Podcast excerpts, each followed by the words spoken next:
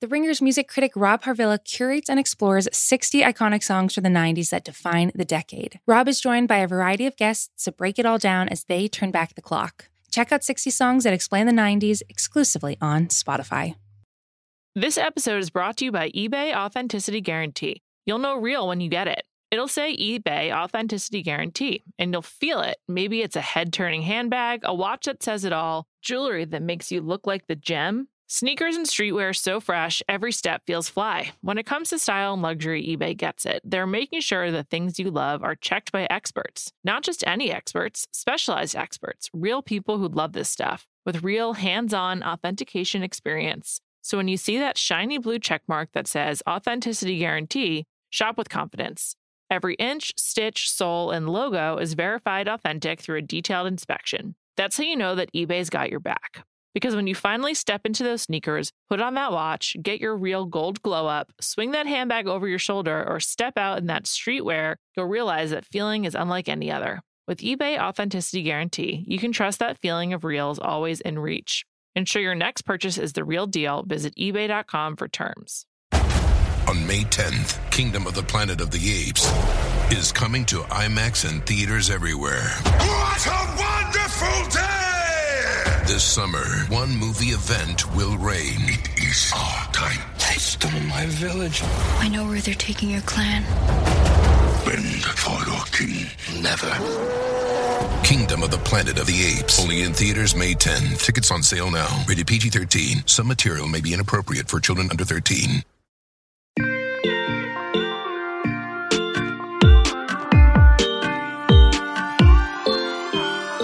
Hello and welcome to Every Single Album, Taylor Swift. I'm Nora Princiotti. I'm here with Nathan Hubbard, and we are going to talk about Speak Now today, Taylor's third album.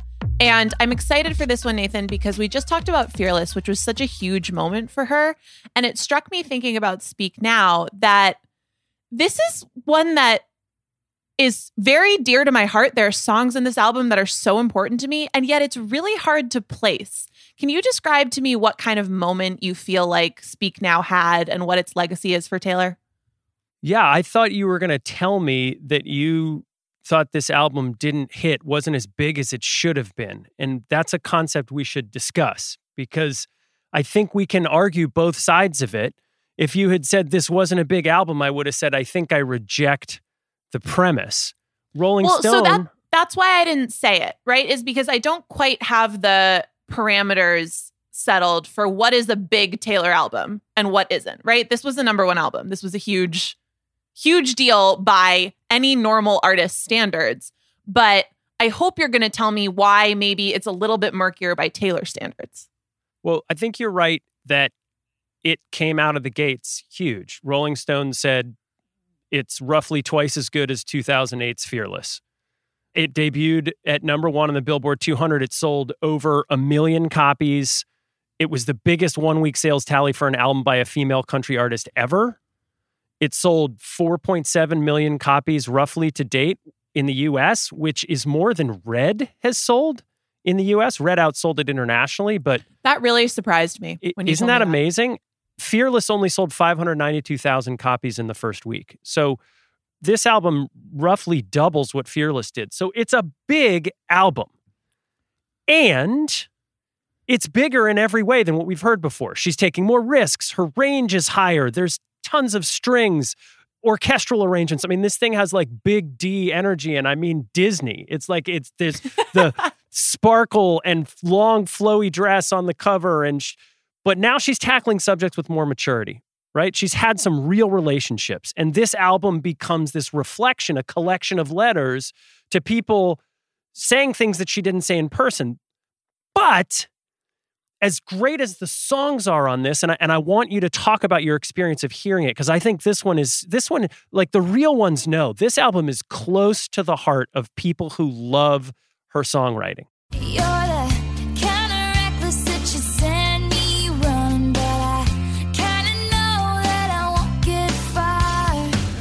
But you can't help feeling at the end of this, like we're at the edge of the forest of what she can do within this genre.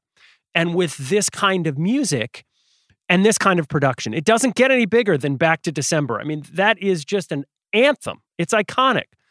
But why didn't this album just go in our minds as big as Fearless? And I think it comes down to three things. One is it's coming after a phenomenon in Fearless. And the second act, the follow-up act, is always harder. We're fickle as a public. And this is now sort of the third album that's in this style. Number two, the blade that she uses on this is sharper. She is more incisive. She is merciless in some of these songs. And you wonder if that maybe presented some crossover. The story started to get spun. We need to talk about today about how you better not date Taylor Swift or, you know, she's going to write a song about you. Grossly unfair, but there was starting to be a projection of an image of her being ruthless in her songwriting. And then the third, I mean, let's be honest, the world's going heavily pop at this time, right? We got Katy Perry. We got Gaga wearing the fucking meat dress to the Grammys. And even if you look at the artists that she herself started bringing up on stage on this tour, she's bringing up Nelly and Bieber and Jason Mraz and Usher and B.O.B. and T.I. and Flo Rida. I mean, she's not bringing up the country set on most of her guest appearances. So you can see that the world is going pop. And maybe there was a little bit of a perception of her as a country artist that was still hangover. We know what she's going to do with it from here. But you heard this album right in the wheelhouse of your teenage years. What did it mean to you? And how did these songs resonate when you heard them? It felt so much more personal than a lot of the other songs that I was listening to at the time. Because, 2010, the top single of the year is TikTok by Kesha. This is the year of California Girls and Dynamite by Tayo Cruz. Like, those are songs where if I told you to start singing them and you said the same thing to me, you and I would start in the same place in the song. It's really obvious. If I said just like, go sing TikTok, you would be like, and we would start in the same place, as always. These songs that Taylor wrote for Speak Now, they are long and they are builders. Mm-hmm. There's only 3 out of 14 songs in this album that are under 4 minutes long. And this is an album that excels in little moments, a guitar lick, a sigh, a laugh, a particular phrase. So it was really different, I think, than a lot of the songs that like they were playing at my school dances. This was an album that my memory is I would put it on to go for a run by myself. And like, you're in high school, you do pretty much everything with other people. Like, I played sports with other people. So I would really just go running if I just wanted some me time. And I would turn on Speak Now and just go. And if it rained, all the better. And that was sort of the feelings processing time. I remember really like running to the top of this hill behind my high school and just being like, this is where I can get it all out and this is how I can use it. And this album, I think when you contrast it, because the world was going pop, Taylor was in some ways going with them, but she was doing it differently. This album was so much more personal and confessional, which is why it's called Speak Now, that it did something really different than a lot of the top pop songs of that year did, which maybe made it a little bit dissonant with everything else that was going on in a way that might have to do with why I don't necessarily feel like this album quite gets its due. It's a little bit hard to place because there are such special songs here, and yet the bookends to it feel like when she says, I just realized everything I have is someday going to be gone on Never Grow Up. The just in there is so important because I feel like this era of this album starts when she has that moment of, oh shit, life's getting a little bit real. Well, and it does. Well, right. And this is out of the imagination of Fearless and into reality. Not just reality for her, but reality for everybody who's consuming it, because the people that it's about are public celebrities. But then the other bookend is on Long Live for me, which is, it was the end of the decade, but the start of an age. The thing is, and this goes back to our original question of how you place this album, the new age comes on Red. And I think maybe that's where some of the murkiness to me around how we remember Speak Now comes from, because it's not the true sonic transitional album, but it is the thematic transitional album. And the ways that she communicates some of those themes and how honest and true to her they are is so, like, makes them so meaningful that I'm like, why do we not scream and yell from the mountaintops about this album more often?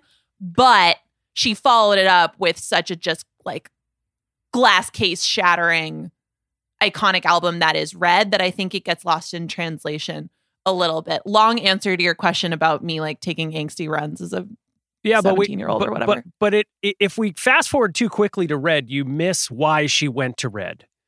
And this album, I mean, first of all, you talked about the moment that she's in. You are smacked upside the head on the second verse of the first song, which is Mine. Flash forward and we're taking on the world together, and there's a drawer of my things at your place.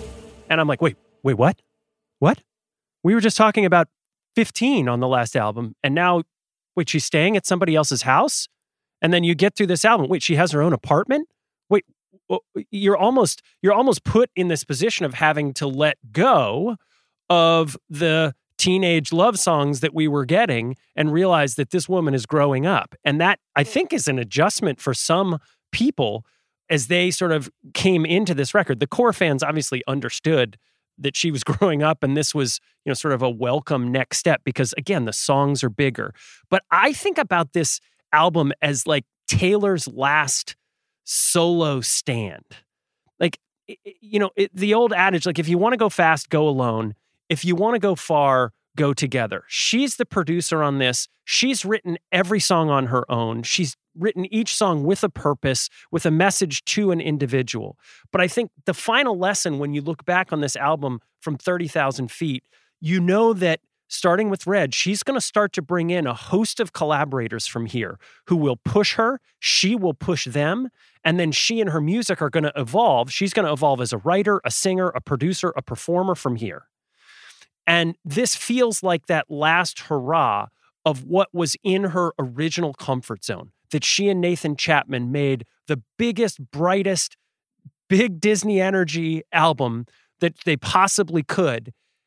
And maybe the fact that it didn't shoot all the way to the moon and that she didn't fully cross over is part of what gave her the inkling to start expanding beyond this bubble that was comfortable for her.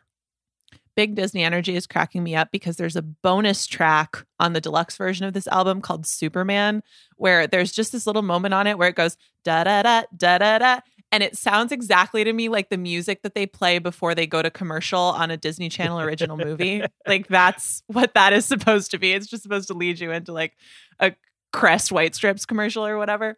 I would push back on that a little bit, though, because okay. I think big picture, you're right. But another thing that I hear on this album is Taylor trying on different styles. Tell me where. Well, I hear it on The Story of Us, Better Than Revenge, Haunted, a little bit of the sort of Paramore, even Evanescence pop punkiness. She spent New Year's Eve 2009 with Hayley Williams. I mean, she has a very close friendship with her, and you can hear it in those songs. I agree. And I take that as evidence of this thirst, right? And there are some other points where she's trying on other styles almost as a satirist, right? On Dear John with the guitar lick, on Mean being so derivative on purpose of country. But some of that is for that effect. Other parts of it, I think, are just an honest desire to expand her horizons. And maybe that wasn't the original conception of what this album was going to be, but I think if you look closely, you can really see her kind of pushing against the walls. She doesn't shatter them. Right. And that's when we get to Red, and again, maybe that's part of the context here, but you can feel the desire for more, more, more. There's no doubt. Haunted sounds like an Evanescence song.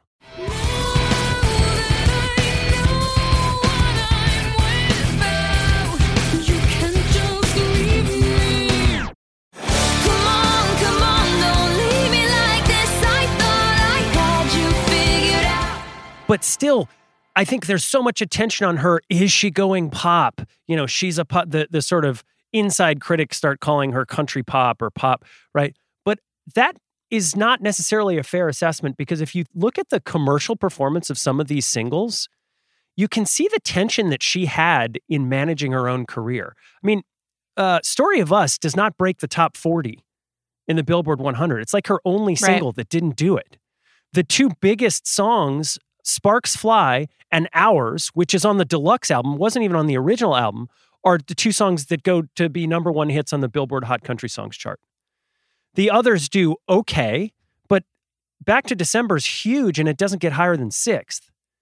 So I still think she's being pulled in a few directions here where it is not easy to break out of the box that is Nashville. We talked about that on the debut album, how she certainly walked into that box. Some of that box was built around her by Scott Borchetta and Big Machine.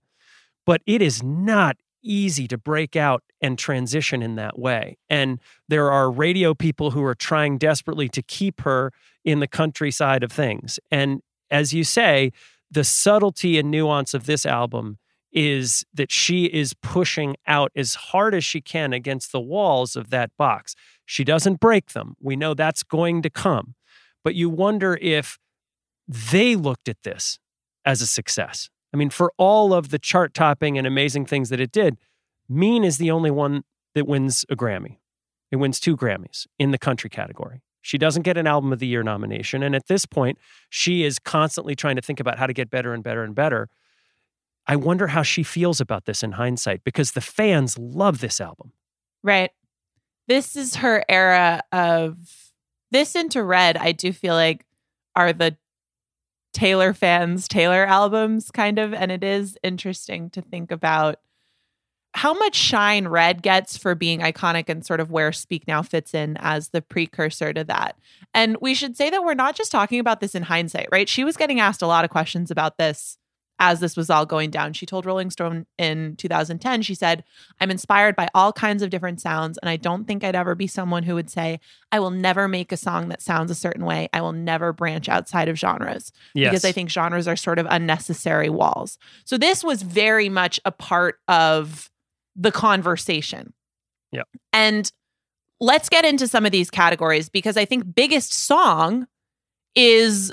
Sometimes on some albums, that's an easy one, right? On this one, it's kind of hard because of what you just described about chart performance versus place in fans' hearts versus awards. What do you have for the biggest song? Well, I'm not going first. There's no way I'm going first on this one. You got to tell me. What is it?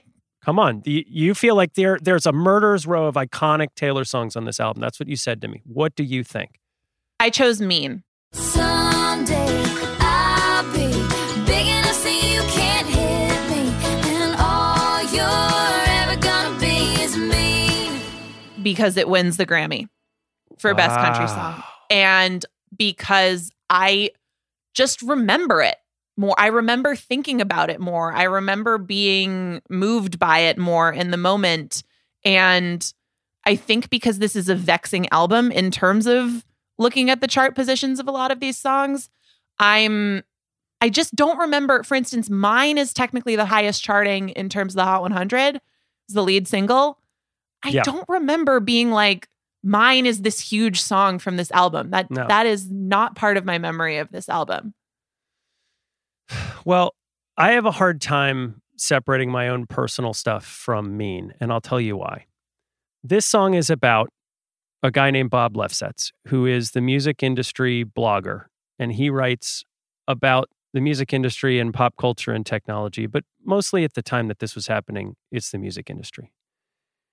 And he effectively, after a couple of live performances, accused her, including her SNL performance, accused her of using autotune and said that she can't sing and just laid into her. And it was, at the very core, a mean thing to say. Now, we know, because he published the receipts afterwards, that she called him from London, I think twice, and protested and said, "Listen, you can say that my voice is weak, but come out on the road and look at my touring gear. I don't use auto-tune. Like, I sing the way that I sing. If you want to tell me I'm missing notes, that's fine, but don't challenge the authenticity of what I'm doing up there. And at the end of that description, he said that she had won him over, but the damage there had been done. And the reason that I can't fully separate from it is Bob Lefsetz has written a lot about me personally. And he wrote a lot of very nice things. And then there was a time when he wrote something that was extraordinarily mean and hurtful. And the reason that it's mean and hurtful for even somebody like me is that, you know, the entire industry is reading this stuff. He is the blog that everyone, you know, subscribes to. And so your colleagues and your peers and other people in the biz. And in Taylor's case, that's everybody she sees every day. And so to have an accusation like that leveled on my little tiny world, I know what that feels like and how, like, I was like on my back for a night, like, oh God, how am I going to explain? Like, it's wrong what he said. He didn't even understand what he's talking about. He's either, you know, making this up or he's lying or he's exaggerating, whatever. Well, Nathan, what was it? I don't really want to tell you because it's embarrassing. I'll tell you what he said. I was an officer of a public company and my salary was published. And the way that that information gets published is, you know, when it goes in public filings, looks different than it actually is. And he basically said paying Nathan Hubbard this much money is like paying an opening band that much money or something like that. And it just was like, you know, he basically told the world that I was being overpaid. It's painful. It's hard to hear. And he'd said so many nice things about me before. As Taylor said, I thought you got me. That was the liner note. Liner note, you know, hidden. And I felt like Bob got me. And listen, since then I've spent a lot of time and I still feel like Bob gets me, but I am wary that he's going to pull out the shiv and put it in between my shoulder blades at any moment in time. So I hear the song Mean and I can't separate myself from it because I'm so inside it, right? It feels like, you know, the first time I heard it, I was like, yes, fuck you, Bob. And I think that's really what the purpose of the song was. And she went out and sang it. And it is something that I know for a fact still sits with him. He does. It was a hard thing to hear. It was a public, you know, shaming in a lot of ways for the way that he publicly shamed her. And so Mean to me is about that as an iconic, I gotta put it on and listen to it song. It's back to December for me. All right. And those two are in some ways, there's a link on a lot of the songs here. Look, whether it's you or Taylor or Bob Lefsetz being sung about in a hit song, it's hard to be spoken about in public. And that's a huge subtext to this entire album, including Back to December. That's right. Which is a song about a teenage werewolf. Just kidding. It's a song about Taylor Lautner.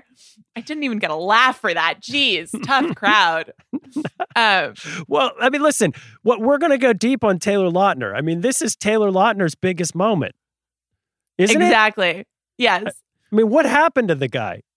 Well, so we're going to get to that later. But since this is a song about a teenage werewolf, I'm very curious to hear what about it speaks to you, Nathan Hubbard. Look, on the deluxe edition, there's an acoustic version of this song. I don't really love it, even though it's got some strings. It's the bigness of the song that, you know, vocally, she is experiment. She's pushing herself on this song. She hits like, you know, some really big notes on this one. I just love, I mean, the mandolin is on this album, but it's buried. This is this grand orchestral apology. She's never done this before. She's never been quite as vulnerable and confident at the same time as she is in this song. So I just love the bigness of it. I love, you know, they recorded these strings in Capitol Studios in LA, which is this sort of like historically huge room where Sinatra recorded and the Beatles, and you can just hear the grandness of it.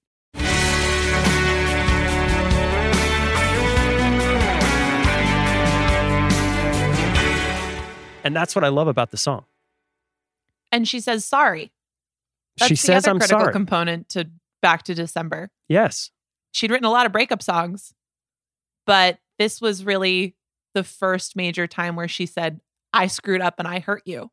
So this is me swallowing my pride, standing in front of you, saying I'm sorry for that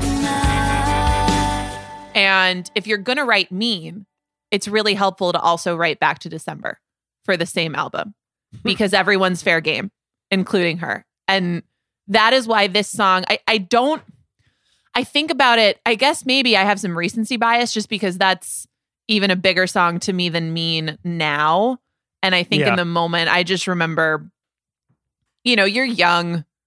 There's a lot of times when you hold your tongue, when you feel like someone's hurt you and you just don't say anything. So having someone like Taylor Swift just say like, fuck you. Yes. Someday I'm going to have so much more and be so much better than you are. And like just having someone that you idolize get that out there is cathartic. And the way that she recorded Mean mattered too. The vocal track is right up in your face and it's dry. And what I mean by that is a lot of times you'll hear people's vocals have a lot of reverb or other effects on them processing to it sounds better. Sometimes it covers up the way that you hit certain inflections and notes and so forth. But this vocal is dry and it's in your face in the mix. She does some vocal acrobatics. Guess who's not singing on this anywhere? Nathan Chapman. She's the only voice on this song. She's doing all the harmonies. And it really just says, again, like you said, fuck you, I can sing, take this. There's the part in the song where a lot of the instrumentation drops out and it's just her harmonizing with herself and it's so dry, like you said. And that's the portion where when she performed it later at the Grammys, she altered the lyrics to say, someday I'll be singing this at the Grammys. But someday I'll be singing this at the Grammys and all you're ever gonna be is me. That's where it detonates. To me, both in the recorded version, just because of how upfront that sound is. And then she used that moment to create that second Grammy moment, because I think one of the performances that was criticized for being weak was a previous Grammys performance. It was also the SNL thing, but I think she had another moment at an earlier Grammy show. Yes. That was part of it. Well, we're talking a lot about call outs. And it's time. It's time. Are we ready? We could do a whole pod on this. I know. I mean, we're going to track 5. Which means we're going to Dear John. We're going to Dear John. Which, how do we even start on this? It is about John Mayer. It is an evisceration of John Mayer. It sends him to Montana, leaves him dressing up like the man in the yellow hat in Curious George for 5 years. People still haven't forgiven him. He got mashed on TikTok when he joined a couple weeks back by Swift fans. It really was the defining takedown of a guy who had a history and, has had a history since. How do we even begin to talk about what this song does? I mean, the way that she basically took Gravity, took a lot of the energy and music from Gravity, the way that the guitar licks mirror all of his most famous moves on the guitar.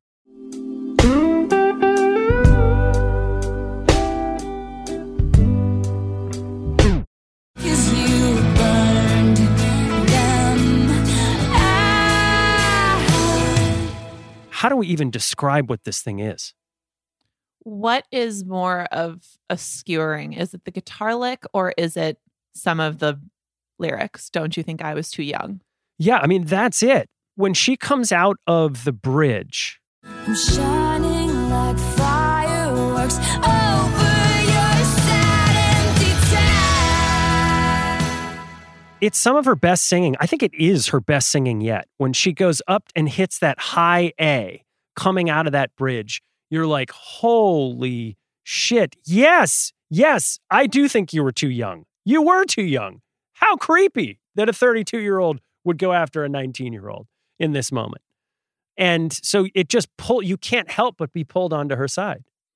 The emotion conveyed in the song is so effective that it's really hard not to believe her about the real life events here. And since all these songs are about people, there are varying degrees of that with each one. It's interesting how the effectiveness of the song has an imprint on whatever situation it was written about and how people came to view it. I don't know how you can hear this and not go, this fucking douchebag. Fuck John Mayer. Just like did a horrible thing to this girl. And he told Rolling Stone that he didn't know what it was about. He said he was really caught off guard and that it humiliated him at a time when he'd already been, quote, dressed down. It's really hard to listen to that song. I'm not passing judgment about what actually happened, but it's just really hard to listen to Dear John and not go, this comes from a real ass place. Yeah. John and I had the same producer for the guy who produced his first record produced our records. And so I had a little bit of overlap with John. And I think at best you can say that John, took a long time to find out who he was. And that same interview, that same Rolling Stone interview that you alluded to at the top of the pod, she said, I'm always going to love John Mayer. I'm always going to love people like that who I feel are truly authentic. And that's not to say that my music will ever sound like theirs, but I'm inspired by people who I feel know exactly who they are. And that inspires me to continue to figure out and inform who I am as an artist. That was written January 5th, 2010. This album comes out at the end of 2010. So something very, very painful happened in that stretch of months that led to the exact opposite. She wrote a song that sounded exactly like his about how inauthentic and how completely uninspiring of a human being he was and how he clearly didn't know who he was. What a killer. My favorite moment in this song is when the girl in the dress cried the whole way home turns into the girl in the dress wrote you a song. A classic Taylor twist of word and tense and, in the last verse, right? She does this in a lot of songs. It's probably my favorite songwriting trick of hers. And it is not only a twist of words, it is a twist of the fucking knife. Like, this song is so good. John Mayer did eventually write a song about her. And I would posit that Paper Doll is the best song ever written about Taylor Swift. You like 22 girls in one. Okay. All right. Let's get into this. So the candidates are, there's a Jonas Brothers song called Much Better, where there's a line that says, now I'm done with superstars and all the tears on her guitar. Now I'm done with superstars and all the tears on her guitar. I'm not bitter. She refers to that Taylor at the end of Better Than Revenge, right? She refers to the song Much Better. Right.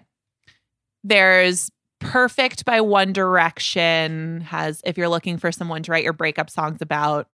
If you're looking for someone to write your breakup songs about, baby, I'm perfect. Feels like a post Taylor and Harry Taylor reference. Yeah. Ever Since New York by Harry Styles is maybe about Taylor, maybe not at all. Who knows? I don't know if we want to put Famous in this category. I don't think we're going to find a lot of love for Swish Swish here. And I'm a courtside killer queen. And you will kiss the ring. Nope, we're not going to find a lot of love for Swish Swish. Calvin Harris is too vague to figure out if there's anything in there. So yeah, I think it's Paper Doll. I mean, I like that Harry Styles song, and actually, Perfect is like a fun listen. But it's Paper Doll is probably the best song written about Taylor Swift. I think we can pretty concretely say that. Okay, I'm happy we agree on that. All right, are we okay? Are we coming out of this emotionally intact? Yeah, I think we are. I mean, this is the first song. Track 5 that really grabs me by the throat. This is the one that feels you can't help but be inside the pain and emotion of it. And, Cold As You, we talked about before, didn't grab me in the same way, for example, on the first album. But this one, man, If you don't get this, you're probably listening to the wrong music. This is in some ways why I think Speak Now and Red is the like core Taylor fans, Taylor era. This is where the track fives are just the true track fives. Everything you think about when you think about a track five. And yeah, this defines the exercise. So this is the last album that she's going to do entirely by herself as a songwriter. And she is a co-producer on this album. So a lot of this, as we said, this is sort of Taylor's last solo stand. But with that said, then, who do you think is her most important collaborator on this record? I cheated here. I think the most important thing to think about when we think about how she's working, who she's working with this one, is that there wasn't one. Nathan Chapman is here, but they're doing things that they have already done. And I think it's much more important when we think about Speak Now to think about how she was getting to use all those influences. Maybe not quite all of them, but a lot of the influences that she wanted to try on. We talked about Hayley Williams. We talked about, or maybe we haven't talked about this yet, but I think we both hear some Avril Lavigne on this record. There's Avril Lavigne on this record. No doubt. The orchestra. Like, I see her like grabbing and pulling things in. And it is my assumption that is coming from her. Like, oh, let's try this. Let's do this. Let's do this. And there are songs where it feels almost cinematic, the way that she'll just use, you know, she'll have a spoken line under something. And I am attributing all that to her. And so I think that's the important piece, is that she's starting to really want to flourish in terms of how big the footprint can get. Yeah. Do you buy that? I do.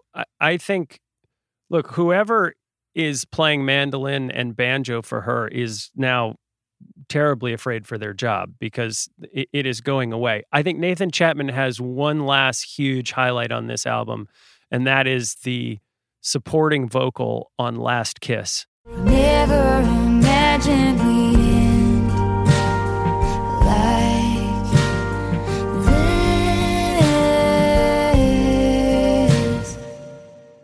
and the line that, you know, like this, like as they sort of drag out the word this, his underlying vocal to her is awesome. That's like one of my favorite parts of this album. But I do think that her most important collaborators here are Mike Meadows, Paul Sidoti, and Amos Heller, who are guitarists and bass players. They're really the meat of not just this album, which features a lot of rock guitar, but they are settling in as the foundation and the bedrock of her touring band.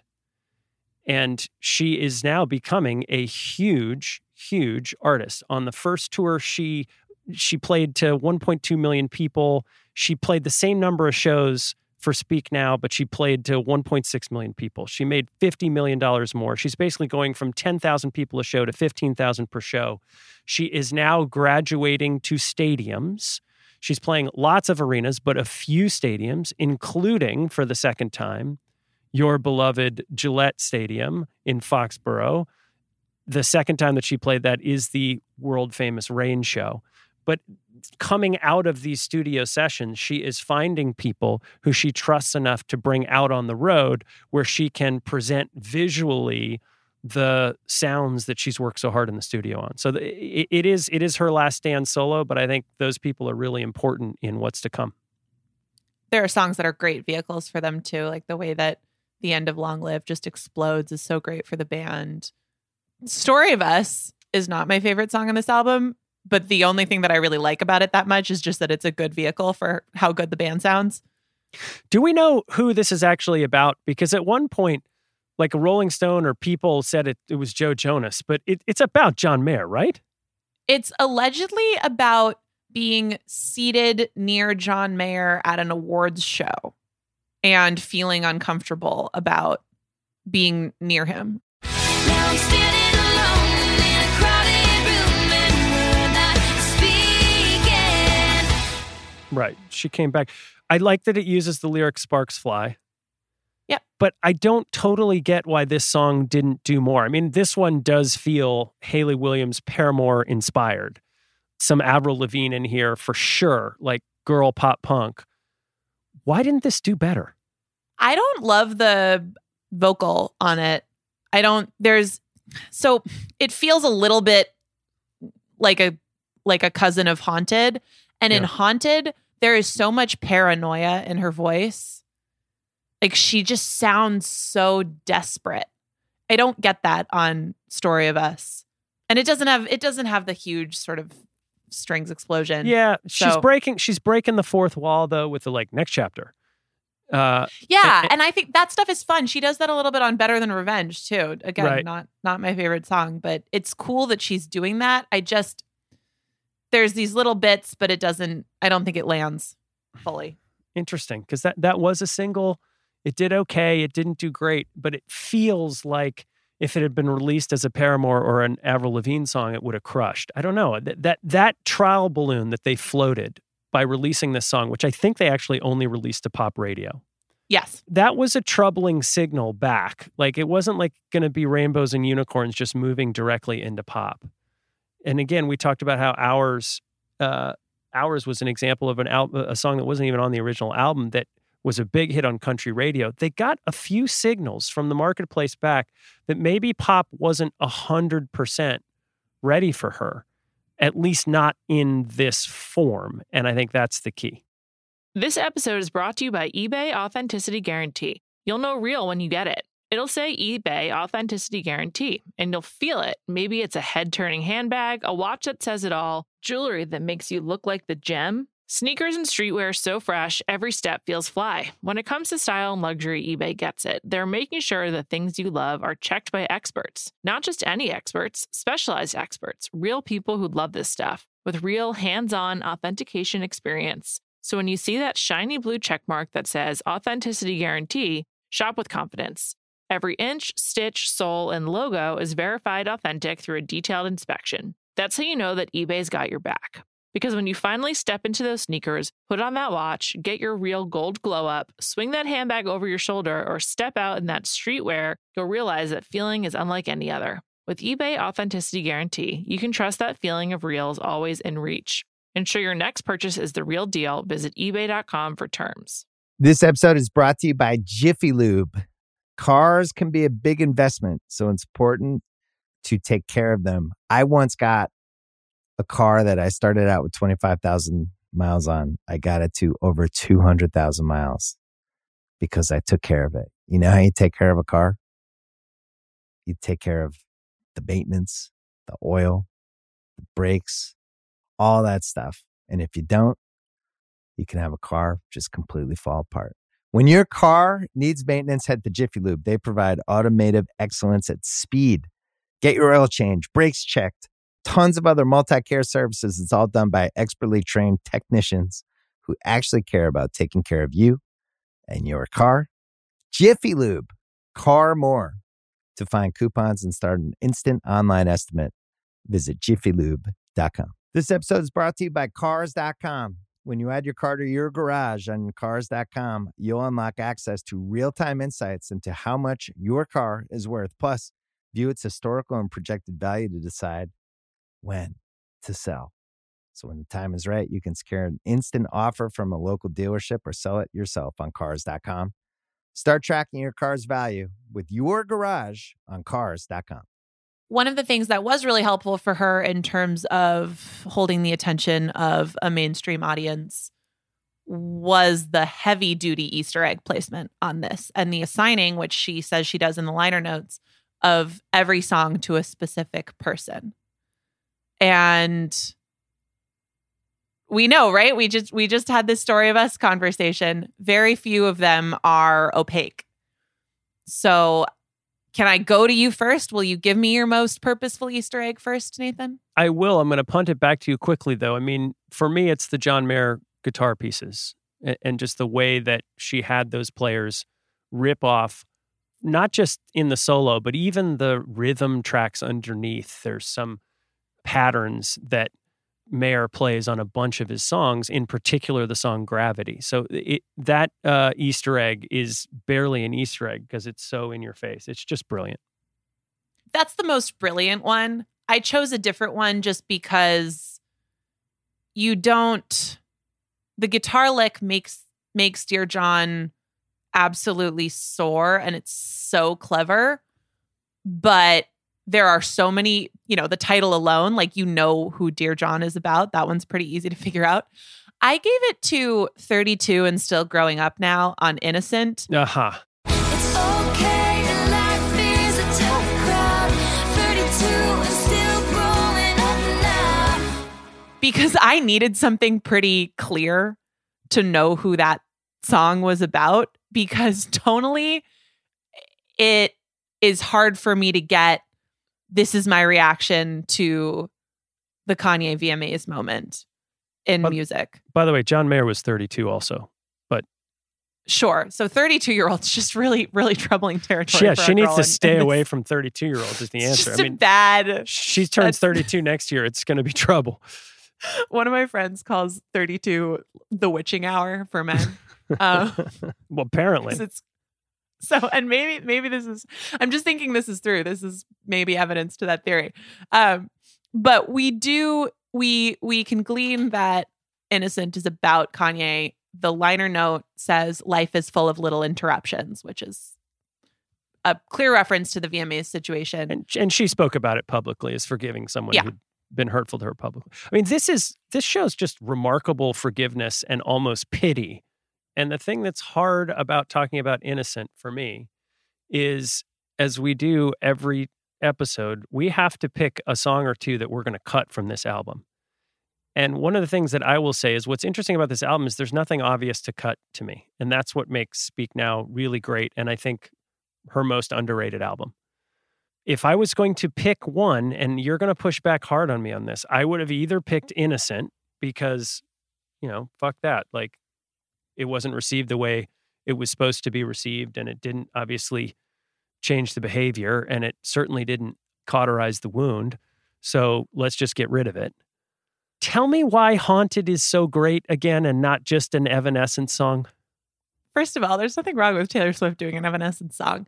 It's that she captures the nervousness really perfectly, and that there's like a tremble in how she delivers it that I think really works.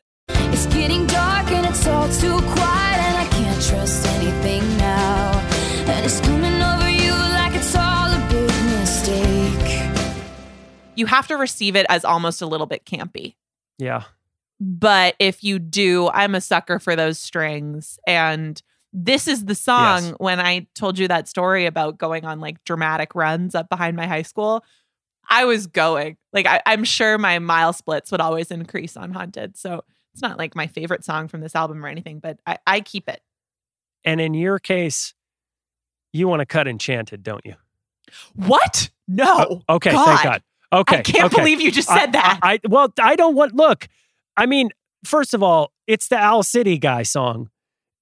Which is hysterical. No, that is one of the... Enchanted is one of the songs that... I was alluding to when I was saying there are absolutely like canon Taylor Swift songs on here. No, Enchanted is incredible. Okay. And the way that towards the end of Enchanted, when the internal monologue of like, please don't be in love with someone else.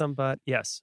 So at first those go back and forth, right? Like you get this night is sparkling, and then you get please don't. And then by the end, they're on top of each other. And it's like, I've listened to that song in my bathroom after every great first date I've ever had in my entire life, including one where I was moving out of my first apartment and I was like dancing around to it, and I tripped over a stack of books and like twisted my ankle and then just like laid there on the floor until the song was over.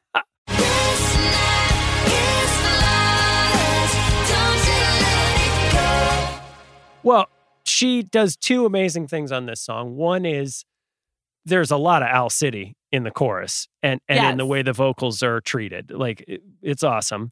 I was enchanted to meet you. Number two is, it's the highest note that she sung to date by a mile. She sings a high D sharp here, which I talked to you about the A coming out of Dear John Bridge. A D sharp is high, and it is very Owl City-esque. But she nails it. What doesn't get nailed is the response of Adam, the Owl City guy, to this song. And I need you to just explain what the hell happened there, because it's one of the most cringy responses. If John Mayer's Paper Doll is the best song written sort of in response to Taylor Swift, this might be the worst thing ever written in response to Taylor Swift. Yeah, so the Owl City guy covered Enchanted, and it was so embarrassing and bad that she never responded to it. So she basically went from being like spellbound by him to just being like, I can't talk to you anymore. Oh, Taylor, I was so enchanted to meet you too. And he posts a response that includes the words, you are a true princess from a dreamy fairy tale, semicolon. Oh my God, I forgot about that. A modern Cinderella. So first of all, big D energy, Disney energy, but God, that is cringy.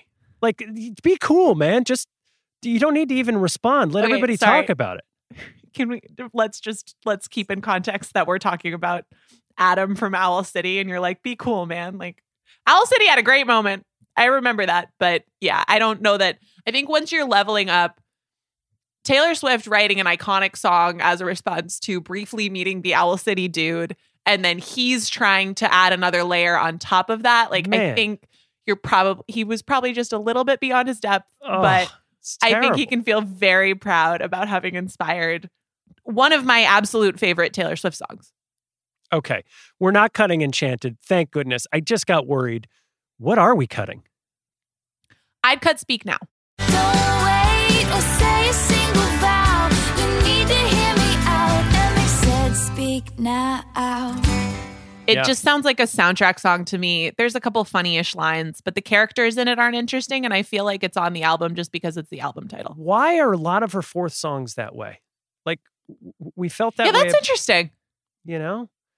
The third songs are always home runs for me. But sometimes, and we talked about the sequence not always being the awesomest. Speak Now, I think there was just so much about what the words meant to her and how that theme permeated the album that not putting it there maybe is what you want to do. I mean, it's sure that we know that's a song that was inspired by Hayley Williams as well, like a story that she told about going to, I think her ex-boyfriend was her drummer and went to the wedding. And then she had a dream and wrote it. So I get the lyrical components of it. It isn't super inspiring. So I don't blame you for picking that one. Is there anything else on here that you would remotely think about cutting? Well, so the answer to that is no, but there's an interesting question for when she re-records this, what she does about Better Than Revenge, because she's a little mean. Is it misogynistic? She's better known for the things that she does on the the chatter that she may not record this song because it is mean. So, yeah, it is a little bit. Here's the thing. People have weak moments. And people have moments when they say things that maybe they shouldn't have said about someone. And it is interesting to me that you get that full spectrum of behavior on this album. So the line in question is, she's better known for the things that she does on the mattress. This was written about the woman who dated Joe Jonas after her. After her, yes. Camilla Bell. I wonder if she could rewrite it from Camilla's perspective. Whoa. And make it really like cool and interesting. Maybe Camilla was just as mad at her as for responding this way as Taylor was at Camilla. And maybe there's a way of, because here's the thing is, like, you have to be angry in this song. And I don't want to totally let her off the hook for it, because yeah, it's a jerky thing to say about someone. Like, she doesn't know, right? Like, she doesn't know her, this like random girl's sex life. And that's a thing that if you're a young woman and you're jealous and you're angry, like, yeah, occasionally people say some things that they regret about that. But maybe there's a way to do it where you spin it. I don't know. I would kind of like to hear her try. I'm not going to tell you that it like really deeply bothers me, because again, that's part of being young and going through the gamut of all these emotions. But that's my vote for how she could do that, because I don't want this song off the re-recorded album, because I do like it. She played it through a lot of the tour. So it wasn't like she wrote it and then gave it. I mean, the song that follows it is Innocent, by the way, a song about forgiveness. So it's interesting, the positioning of those two songs together. I have not heard that she's really spoken about the song much. There's been a lot of conversation about it in the community, but not directly from her. So it will be very interesting to see what she does with this song going forward. Now, I'm just not sure that we spent enough time on Taylor Lautner. Did we? Well, we will. Okay. I promise we will. I just want to make sure it doesn't get lost, because I do need to ask you about the song from Valentine's Day, which is going to be included in Fearless. We didn't talk about it on Fearless, but I do need to ask you about that, because Today Was a Fairy Tale debuted at number 2 on the Billboard Hot 100, and that was higher than any of the other songs on this album. That's so weird to me. Isn't it weird? Just like don't quite get what happened there. Every move you make, everything you say is right. Today was a fairy tale. I mean, I know how much you love Valentine's Day. You say this to me all the time. I did see that movie. I do remember seeing that movie. It's not terribly good. I don't know that Taylor's IMDb page is really the most impressive part of her career, but you know. It's Taylor Lautner's 4th best movie. So, Willie, what is it about her that makes you so happy? Well, she's beautiful. She makes me laugh. And she does my geometry. Bonus. Yep. And Felicia, what is it about Willie that's so cool? Oh, well, besides the fact that he's totally hot, he's an amazing athlete. All right. I promise you, we're going to get to it. You just want to talk about Taylor Lautner so badly. I just don't know what happened to him. All right, we'll get there. Let's go. All right. Well, first we got to talk about the title of this album, which we talked about a little bit on Speak Now. This is actually a good thing to do together, because again, I think Speak Now stayed because it's the title track, and it's a good title. I would not change the title of this album. Should Apparently, it have been called Enchanted? Well, as she wanted to call it, and then at least per Scott Borchetta's telling, he told her, you're not all fairy tales and princesses anymore. You got to think of something else. And she came back with Speak Now. Yes, I think that's a good point, and I like identifying this as a confessional album. I just don't think the song is good. For instance, I think Ours is a much better song. Like, I would swap Ours and Speak Now for what made the original record. So don't you worry your pretty little mind. People throw rocks at things that shine, and life makes love look hard. That's the only problem. Ooh, you would swap in Ours. Yeah. Yeah. I mean, and the music listening public would have agreed with you at the time. And also just for People Throw Rocks at Things That Shine alone, like, I want that song. Yeah. Okay. I get that. I mean, I don't wish that the title had been any different. I wish she'd called it Dear John, because in a lot of ways, each of these songs is a Dear John letter, Sort of, it's over, and I'm now telling you what I actually think, and I'm gone. Can you imagine? Well, I know. But that would have been the thing. Like, he would have had to enter witness protection. Yeah. So, we get into the Hiddleston Award for showing the work. I want to have a discussion really quickly about the liner notes on this album. Because the liner notes, and then the subsequent interviews... we read a couple from Rolling Stone, but she did a lot of interviews during this period. She really is clear about who all of these songs are about. And there is a very thin line between communicating, the origin story of these songs and intentionally, or probably unintentionally is going to be my argument, publishing her personal life. And this is really where it starts to happen, where there's so much focus on who it's about. And because in so many of these songs, who it's about is a public figure, the press and a lot of the public take that as carte blanche to be forever, speculating and asking and talking about her personal life. Do you think that she regrets publishing her personal life the way that she did around this album? I doubt she regrets the songs, but she played into it in a way. And I don't know that the liner notes, again, those are so special to fans. And there's something still sort of fun and earnest about that.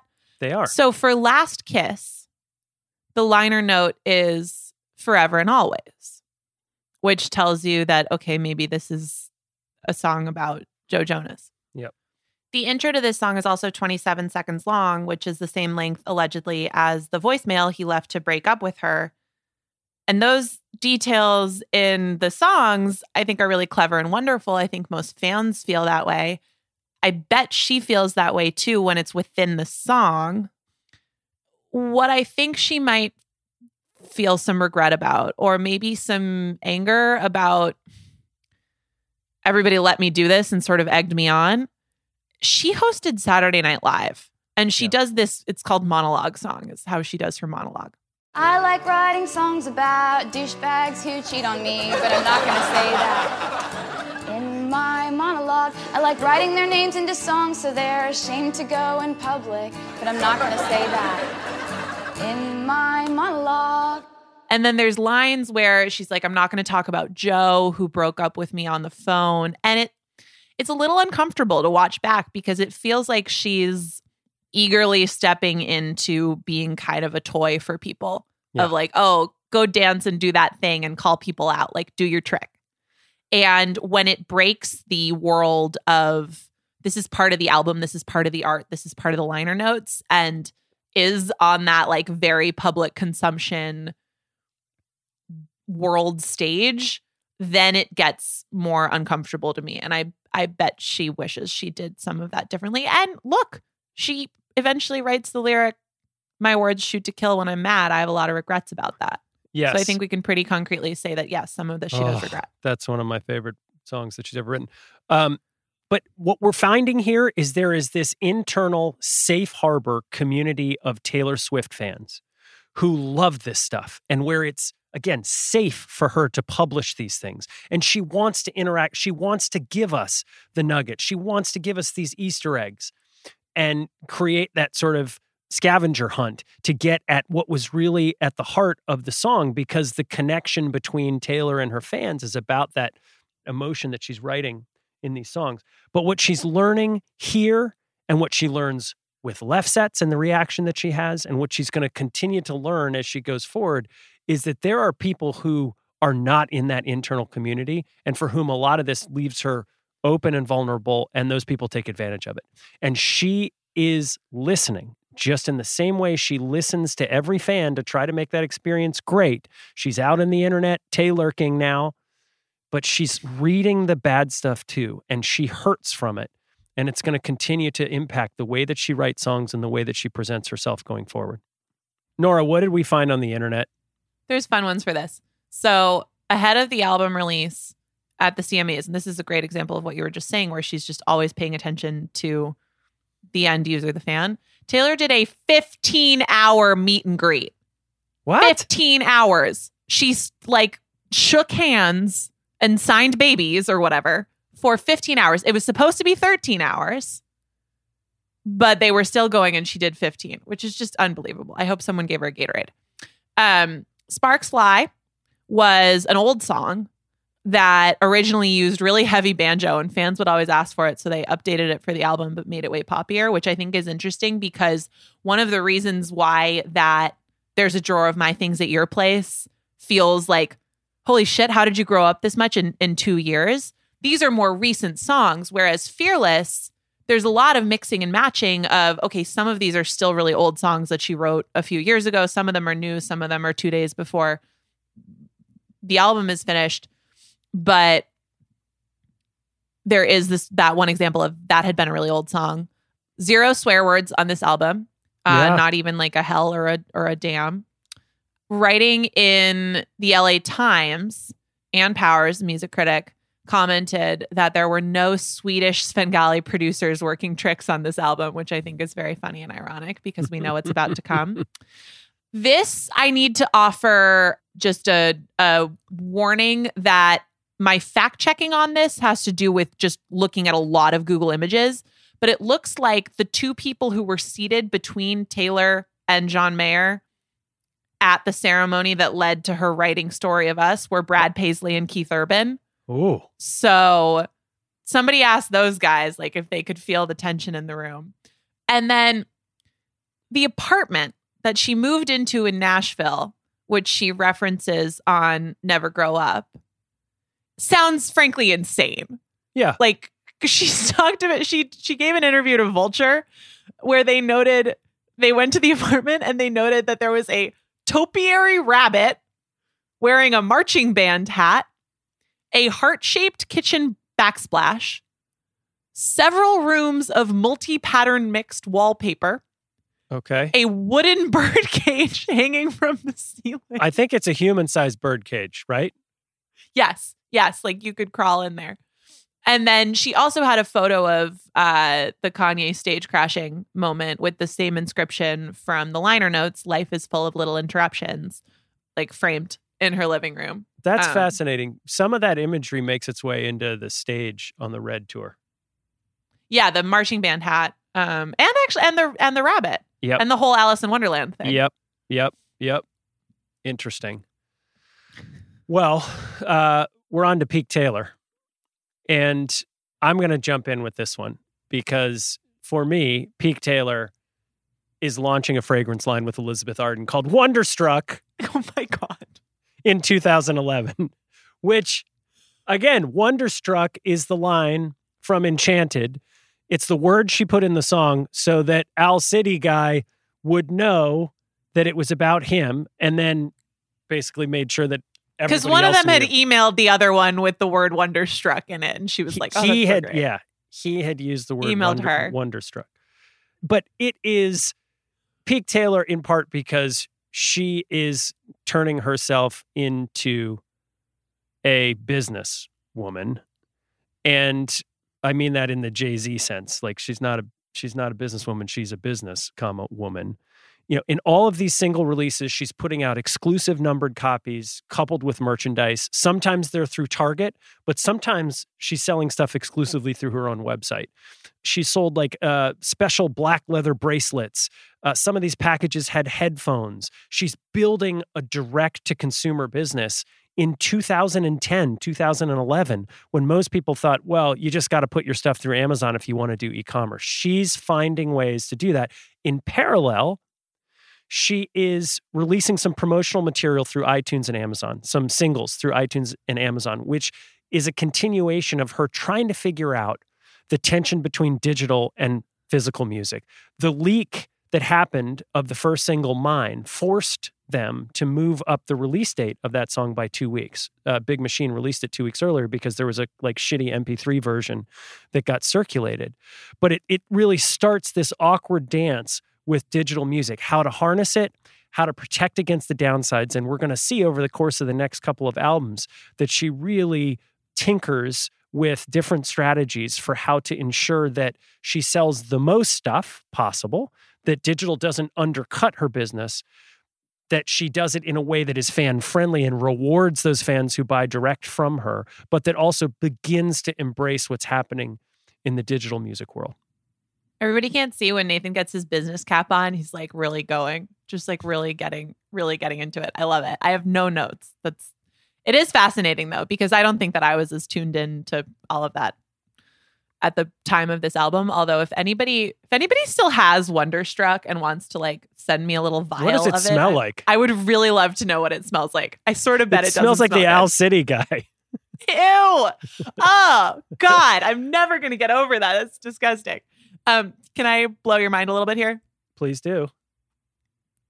Peak Taylor on this album is, it's the other Taylor. This is Peak Taylor Lautner. Yes, finally, the time. This is the best it ever got for Taylor Lautner. I mean, he's the one who announced and gave her the Moon Man at the 2009 VMAs before Kanye came up and grabbed the stage, right? Who would have thought that at that episode, the person whose career got killed was Taylor Lautner? Unbelievable. And here's the thing, like he was a really, really, really big deal. I think it's kind of like, so, okay. Original Twilight is 2008, but first of all, Taylor Swift and Taylor Lautner, like she was with him really at his apex because right. It's the second half of 2009 when they're going out. And she basically confirmed it on that SNL monologue because she's like, I'm not going to talk about any of this, but then she mouths, "Hi, Taylor," and like waves at everyone. But the second Twilight had come out in 2009, which is really important because that's the one where he got to take his shirt off a lot. So she really found Taylor Lautner at his peak. Very important. I will say, look, I don't want to...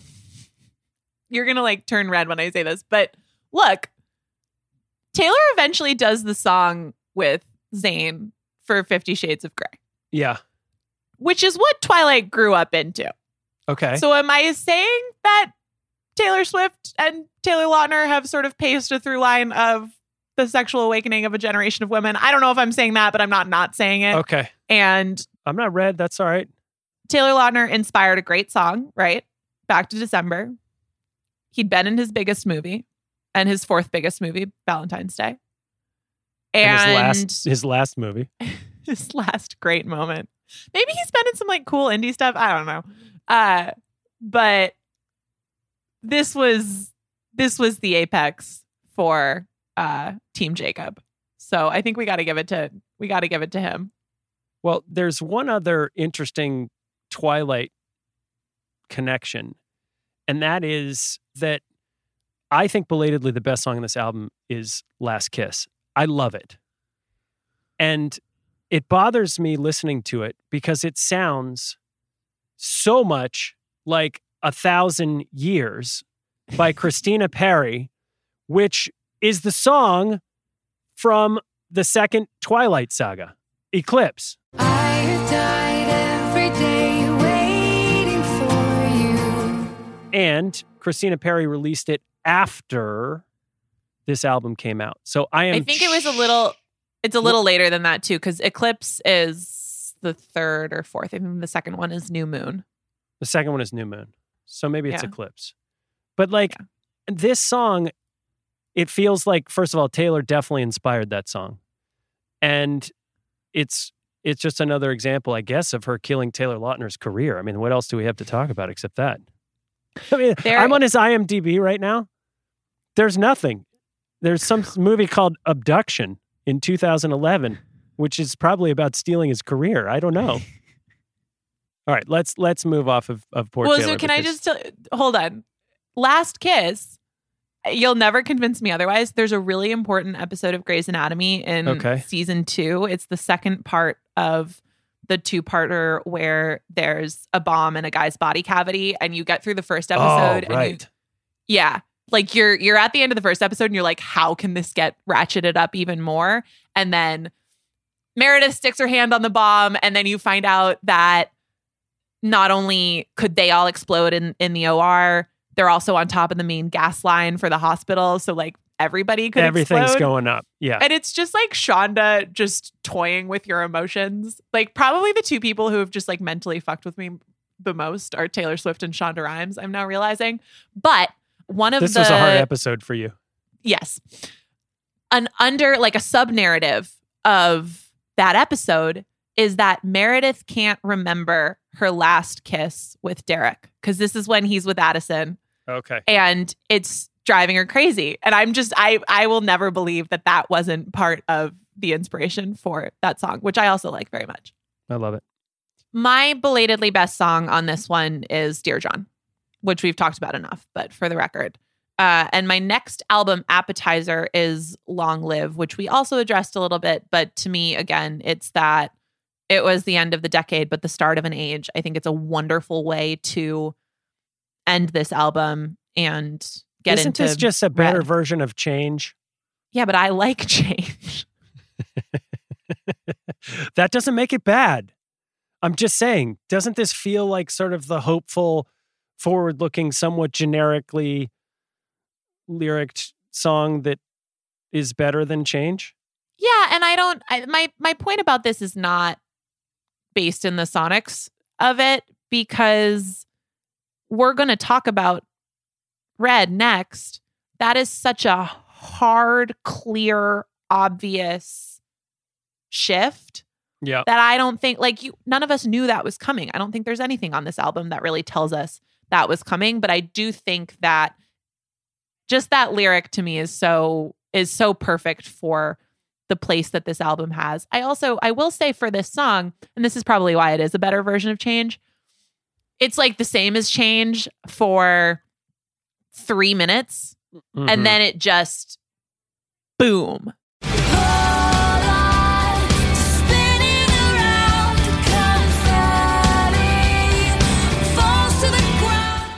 And the band sounds awesome. It's an awesome song to play live. Like, that's where Long Live really gets to me.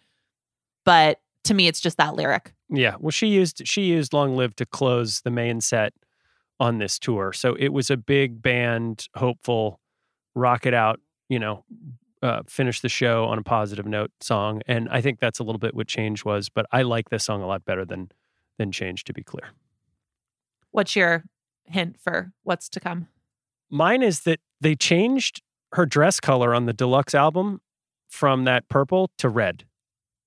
To red. Oh, that's clever. That's a good one. Thank you very much. All right. Best lyric. For me, I love She Thinks I'm Psycho because I like to rhyme her name with things, which is a great lyric. I was not expecting that from you. It's a great lyric from Better Than Revenge. And it's a great lyric on a standalone basis, but it also rhythmically fits the song just perfectly. She Thinks I'm Psycho because I like to rhyme my name. I just love it. It's so good. it's a good tongue twister. Yes. That's how Nathan warms up to record the podcast. That's right. She thinks I'm psycho because I like to rhyme her name with things. Says it 5 times fast. Mine is, there's like 8 that we could choose from Dear John, but mine is, I lived in your chess game, but you changed the rules every day. Yeah. I knew you were going to bring some Dear John, so I figured I needed to go outside of that. Yeah. Well, so the other candidates to me are You Made a Rebel of a Careless Man's Careful Daughter. Mm-hmm. On mine. Is also just says a lot with a little. And then I already mentioned this, I wouldn't choose, but I do think Don't You Worry Your Pretty Little Mind, People Throw Rocks at Things That Shine is sort of, it's just nice. It's like a special Taylor moment. All right. I've stalled enough. You have to give it a grade. The album. This is so hard to do. It really is. Do we agree that this is her most underrated album? Yes. No. Well. Wait. See, because ever, yeah. Shh, zip, don't say. Well, there's 3 candidates for this. Okay. This is a highly underrated album. Yes. And I think it got caught in the wake and the slipstream of Fearless and the stardom that came after it. She made a really great album in Speak Now that didn't quite have the enduring icon status as an album, but many of the songs did. And therefore, Nora, your grade is... I hate this so much. I hate this so much. Because here's the thing. If the point of what passes the test of time is the high end, this album is an A. It truly is to me. Because if... I mean, Dear John, Enchanted, Back to December, Mean, and Long Live. That group of 5 songs is like just heavy hitter after heavy hitter. And to assign something, like, I'm fine, whatever. I'm going to give it a A-. Yes. That is the right grade, in my opinion, as well. But to assign something like that to an album that has those songs on it is like sort of devastating to me. But I get that we have to consider the whole product. I understand. I think top to bottom as an album, I think it might be better than Fearless as a collection of songs. I think it is better than Fearless. She's pushing the envelope. The production's better. Her vocals are great.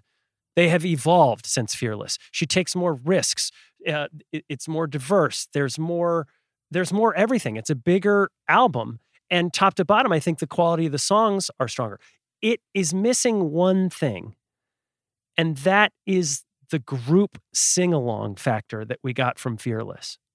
I mean, people still sing along to Mean and Back to December and a number of the other songs. But this one feels like more of an insider for those like core die-hard group of fans who got her. Again, that said, this album sells more copies in the United States of America than Red. Never forget. A-. Long Live. It's a really special album. I'm going to go listen to it. Next time we meet, we're going to talk about Red. Oh boy. Change is afoot. This has been Every Single Album Taylor Swift. For Nathan Hubbard, I'm Nora Princiotti. Thanks for listening to us break down Speak Now. We'll be back on the Ringer Dish feed Thursday talking about Taylor's fourth album, Red.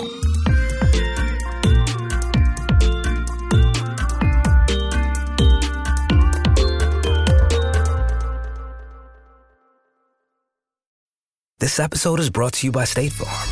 You might say all kinds of stuff when things go wrong, but these are the words you really need to remember. Like a good neighbor, State Farm is there.